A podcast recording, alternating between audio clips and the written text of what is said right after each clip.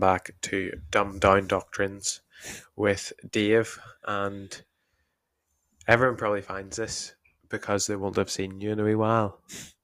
They'll be like, Matt, so good to hear his voice again. They've probably been I going through, wouldn't go that far. going through the archives of our sermons. You're like, They oh, were like, Matt, Matt who? no, there will be like, so good to hear his voice again.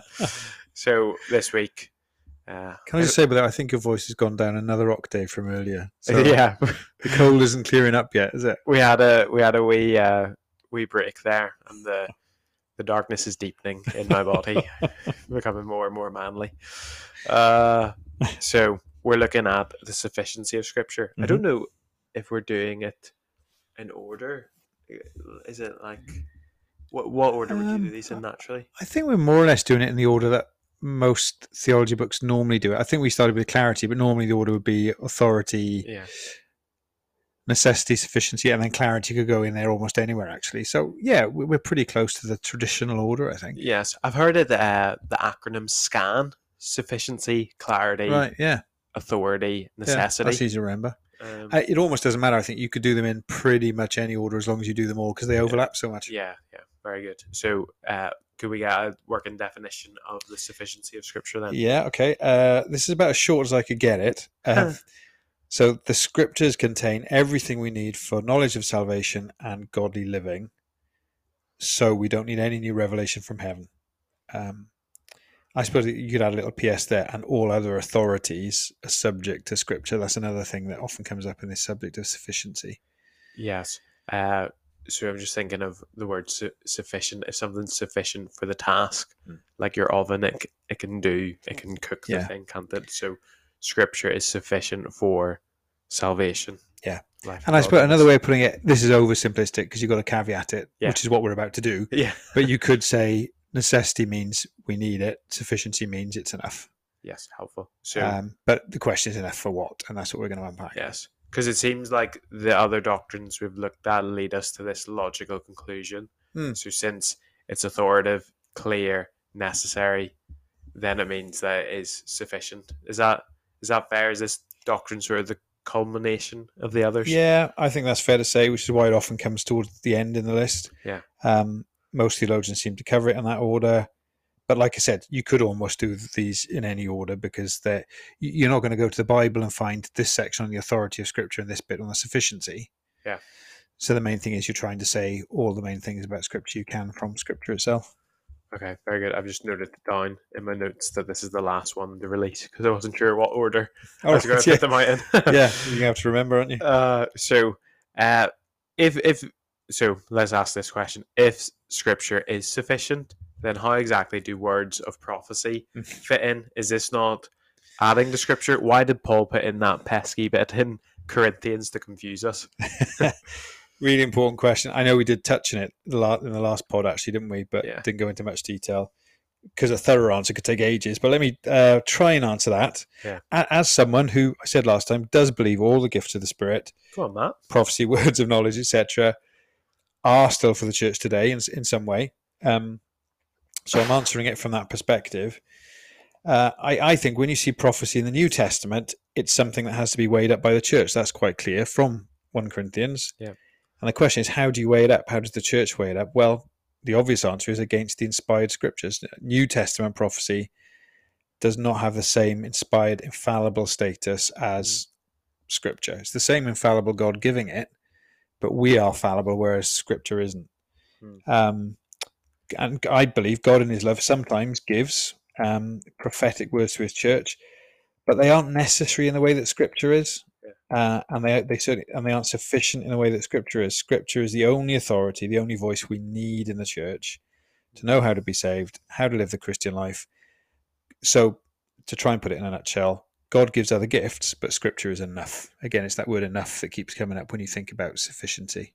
I see. Okay, that's very helpful. So, how does the sufficiency of Scripture inform how we view tradition in the church? So, tradition Mm. is sort of things that we things that we do that are informed by the Bible but aren't necessarily in the Bible. Yeah. So, is that is that a helpful way of explaining? Yeah, I think so. So when yeah, when I think of tradition, I think that um, you know, so historically what Christians have thought about stuff, the confessions, their practices. Yes, uh, 2 Thessalonians 2.15 as a reference. Uh, so then, brothers, stand firm and hold to the traditions Mm. that you were taught by us. So Yeah. Paul taught them helpful things that they should Yeah. do that uh, Mm. aren't, I suppose, are biblically based. Yeah, and so for us, we could include yeah the teachings of our teachers in the church, but uh, teachers historically the church Yeah. has been given. You know that that that's all part of church tradition. So Yes. So to go back to the question, Mm. how does the sufficiency that Scripture is enough inform how we view tradition Yeah. in the church? well, because the sufficiency of Scripture puts Scripture and tradition in their proper places in our church life. So they both have a place, Yeah, but it puts them in their proper places. So unlike the Roman Catholic Church, yeah, we see that tradition isn't of the same status and authority as the Bible. yes. They would have it on equal footing, wouldn't Yeah. they? Which, So the pronouncements of the the Pope, Yeah. the Church, now and over the centuries, that's equally authoritative with Scripture. We we would disagree with that. Scripture on its own is enough. It's all we need for the Christian life. And you've mentioned it a few times, um, previous podcasts, and so have I. This is what the Reformation doctrine of sola scriptura means, and where it raises its head again. It doesn't mean Scripture alone in the sense that we don't read anything else. Yeah. We're grateful for our creeds, confessions, Christian books, Christian teachers Yeah. but it does mean that scripture is our only infallible authority, the only revelation we absolutely need from God, the only voice that's by itself enough. Yeah. That's that word again. Yeah. So to sum up, scripture is our supreme and only infallible authority. It hasn't got any peer because it's God's very words. Yeah. But as we come to the supreme and sufficient and infallible scripture, Yeah. fallible tradition is still Yeah. great help and a great blessing. yes, and I suppose, uh, for example, I tried not to uh, there, and I did it. Um, I did it again. You would you would say on a Sunday in a church, you might perhaps preach through the Apostles' Creed or the Heidelberg Catechism. Yeah. Westminster Confession of Faith, but you're not going. Let me tell you what these inspired authors of these things. Yeah. You would say, "Oh, they've got this from these passages of Scripture. Let's let me teach you how they've got to this conclusion." So, Yeah. I if if we were saying, "Oh, let me check that against the Heidelberg Catechism," you'd be Mm. like, "Whoa, whoa, whoa! Mm. Check it against the Bible, pal." and this is where even even good evangelicals i'm doing air quotes there who we know the right things to say that scripture is our supreme authority but there, there's always a danger of saying preacher x who i listen to on the internet or preacher x in my church he says this Yes. so that must be true Yeah, no no you, you got to be berean and go back to scripture and is what that person is teaching yes. actually true to god's word Okay, so how does this doctrine of the sufficient that the Bible is enough help us in day to day life? How can a book which is so ancient be sufficient for today's troubles? I I would say because the the all wise God, when he inspired Scripture over the centuries, knew exactly what the church of Yeah. every generation would need. Remember that. You know, we got to remember Scripture was written over a period of fifteen hundred years, Yeah. and the earliest parts were still absolutely relevant to the people of Jesus' day, Yeah, a millennium and a half later. So God's word never gets old. Jesus' words never pass away. We we have every truth, every command, every principle we need for the Christian life, even if the return of Jesus doesn't happen for another thousand years. Yes. And I suppose that's probably an obvious question in some ways because we preach from the Bible every Sunday. But whenever, take the book that we'll be studying by the time people listen to this podcast, First Peter, written to Christians suffering, Christians who were uh, aliens, foreigners in their world, facing persecution from the world around them, being made fun of for being believers. Like, hmm, that sounds like Cardiff in 2023. Yeah, yeah. Like it, we look at the seven churches in Revelation, didn't we, during lockdown? Like, Mm. This is relevant. Like this is relevant for us today. So Mm. it's sufficient because, as you say, it's the the Lord knows what we need. He didn't. Uh, Yeah. I don't know. It's funny, isn't it? How if you watch a movie, an older movie, like in the from the nineteen eighties, you're like, that technology is so dated. Ha ha ha. um, but you're never going to read the Bible and be like, that's so dated. That's so irrelevant now. no. Um, And the- the basic reason being that God is obviously the same, Yep. and human beings are still exactly the same. yes. Again, helpful. Your doctrine tells you that, doesn't it? Yep. so, uh, I hear someone asking this question: If the scriptures are so sufficient, then what is the need for the Holy Spirit? Surely, if it's sufficient, why do we Yeah. need the Holy Spirit to read the Bible? Yeah, good one. Person who's thinking that. Yeah. A good question. Uh, I mean, one thing to say is Scripture is the Holy Spirit speaking, because He inspired the Bible. Remember, we, in the last pod, I think it was, we were saying about in, in two Peter chapter one, how men were carried along from God. The Holy Spirit Yeah. wrote Scripture, if you if you like, through those human beings. So the Bible is the Holy Spirit speaking. Um, but a few other things to add. You know, when we come to faith, it's because the Holy Spirit has worked in us, and interestingly, it worked in us, um, in and through the Word of God. So I'm just looking up um, some verses from one Thessalonians uh, that sprung to mind when you said you were going to ask this. Um, for we know, brothers and sisters, loved by God, that He has chosen you, because our gospel came to you not simply with words, but also with power, with the Holy Spirit and deep conviction. Yeah. So we are saved when God works in our hearts through the Word by His Spirit. Yeah. And the way the old time theologians used to put it was that the, the, the Spirit works in and through the Word. So Yes. He's already working in the written Word because Yeah. it's His Word, but then He also kind of works with it and alongside it to apply it to a human heart. Yes. Um, so that's another way the Spirit works with the Word. And then in the ongoing Christian life, even as born again people with the Spirit living in us, we need His illuminating work Yeah. so that we can understand it right. Um, Yes. I mean, people probably know these words uh, from 2 Corinthians quite well. Um, what no eye has seen, nor ear heard, nor the heart of man imagined, what God has prepared for those who love him. Um, these things God has revealed to us through the Spirit. And a bit further on, the natural person does not accept the things of the Spirit of God for their folly to him, and he's not able to understand them because they are spiritually discerned. So, um, the Holy Spirit has inspired these words. They are true, they are accurate, they are from Him, but it also needs a work of the Holy Spirit in someone's heart for them to believe it the first time. Yes. And then He also, for Christians, continues to illuminate the word to us and give us insight. So, we've probably all experienced this at some time. We're reading the Bible and suddenly we're struck by something in the text we'd never noticed before or we'd previously struggled with. So, bottom line, we aren't meant to think word or spirit. We realize that we hear from God as the Spirit works in and through the word. Yes. Um, scripture has got all the revelation we need, sufficient revelation for us, but we need the Spirit who inspired it to be at work in us as well.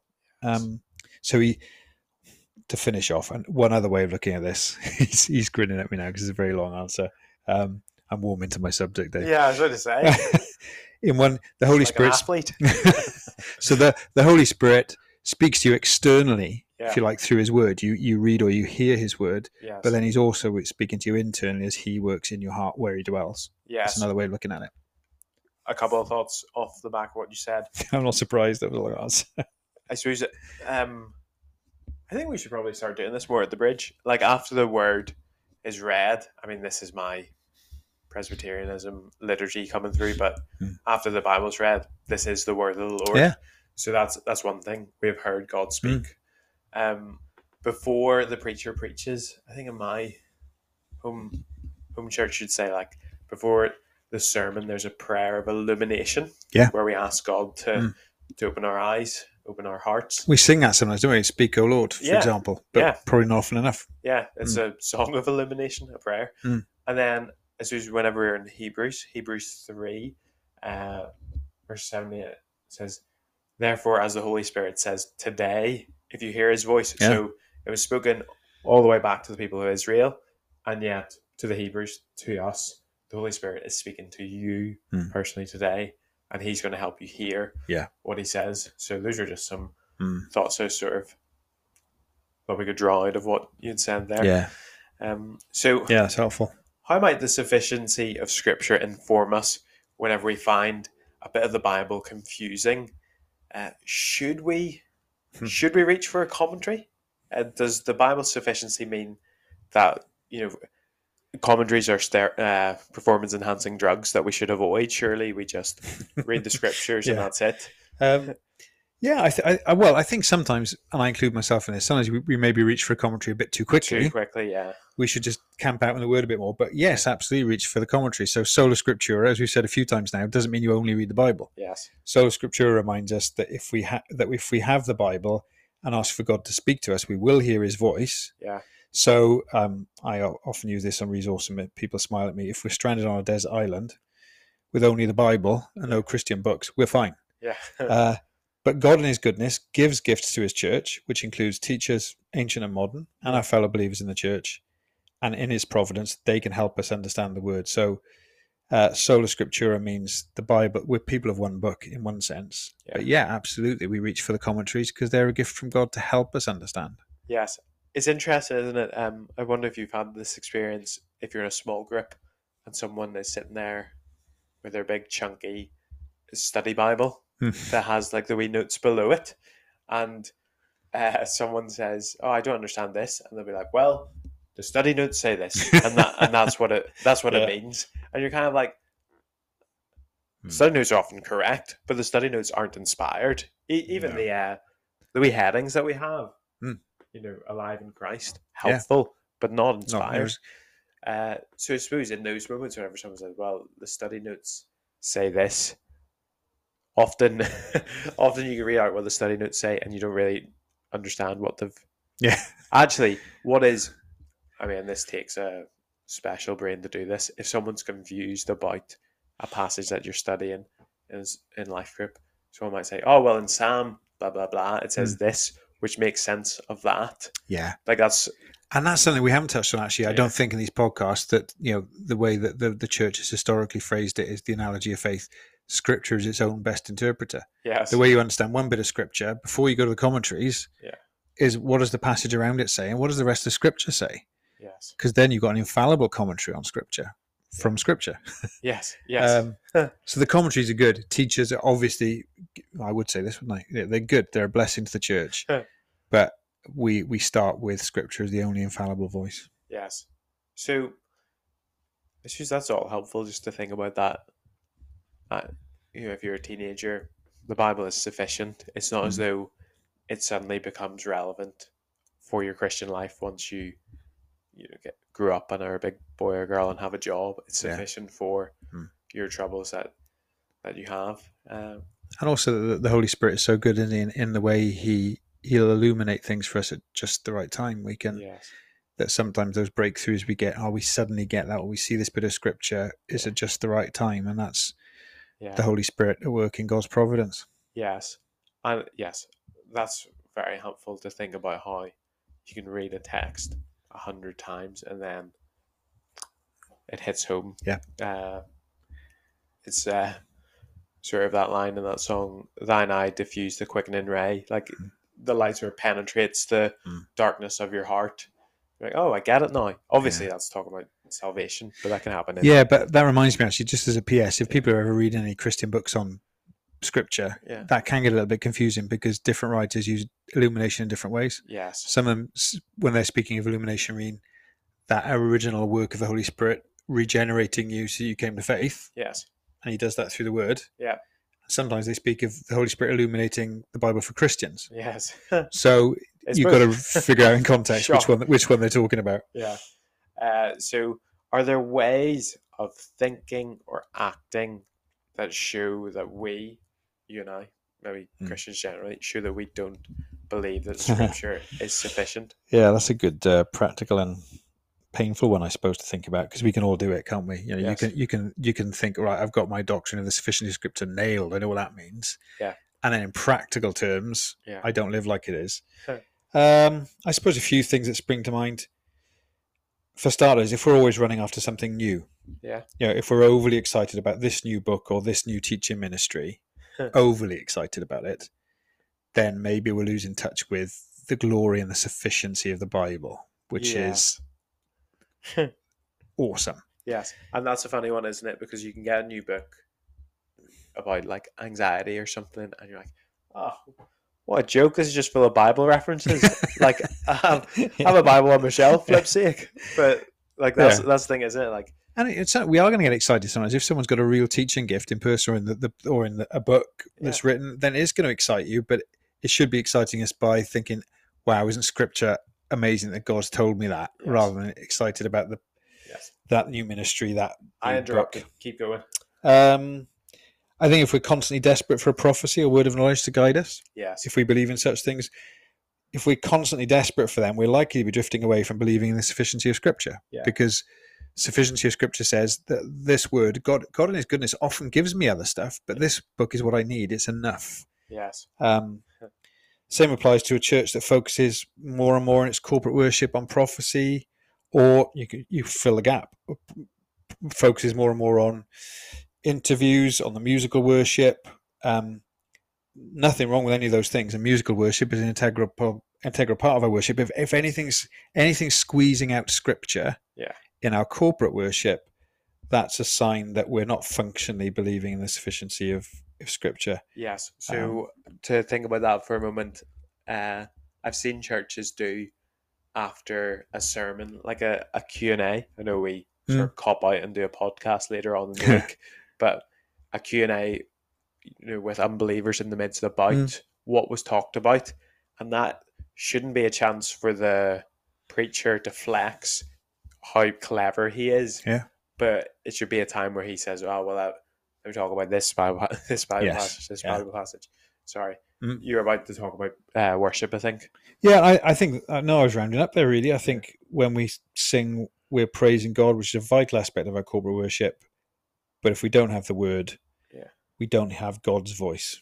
Yes. Um, if you don't have the word as a significant part of your corporate worship, then you're talking to God a lot, which is great, Yeah. helpful. important, integral, but only part of the picture. You're not hearing God speak back. Yes, and that informs since Scripture is sufficient. That informs the songs that we sing, don't we? Th- th- Where, yes, it informs the prayers we pray and the songs we sing because we Yeah. say and sing God's words back to Him, don't we? Yeah. Um, Hmm. which again,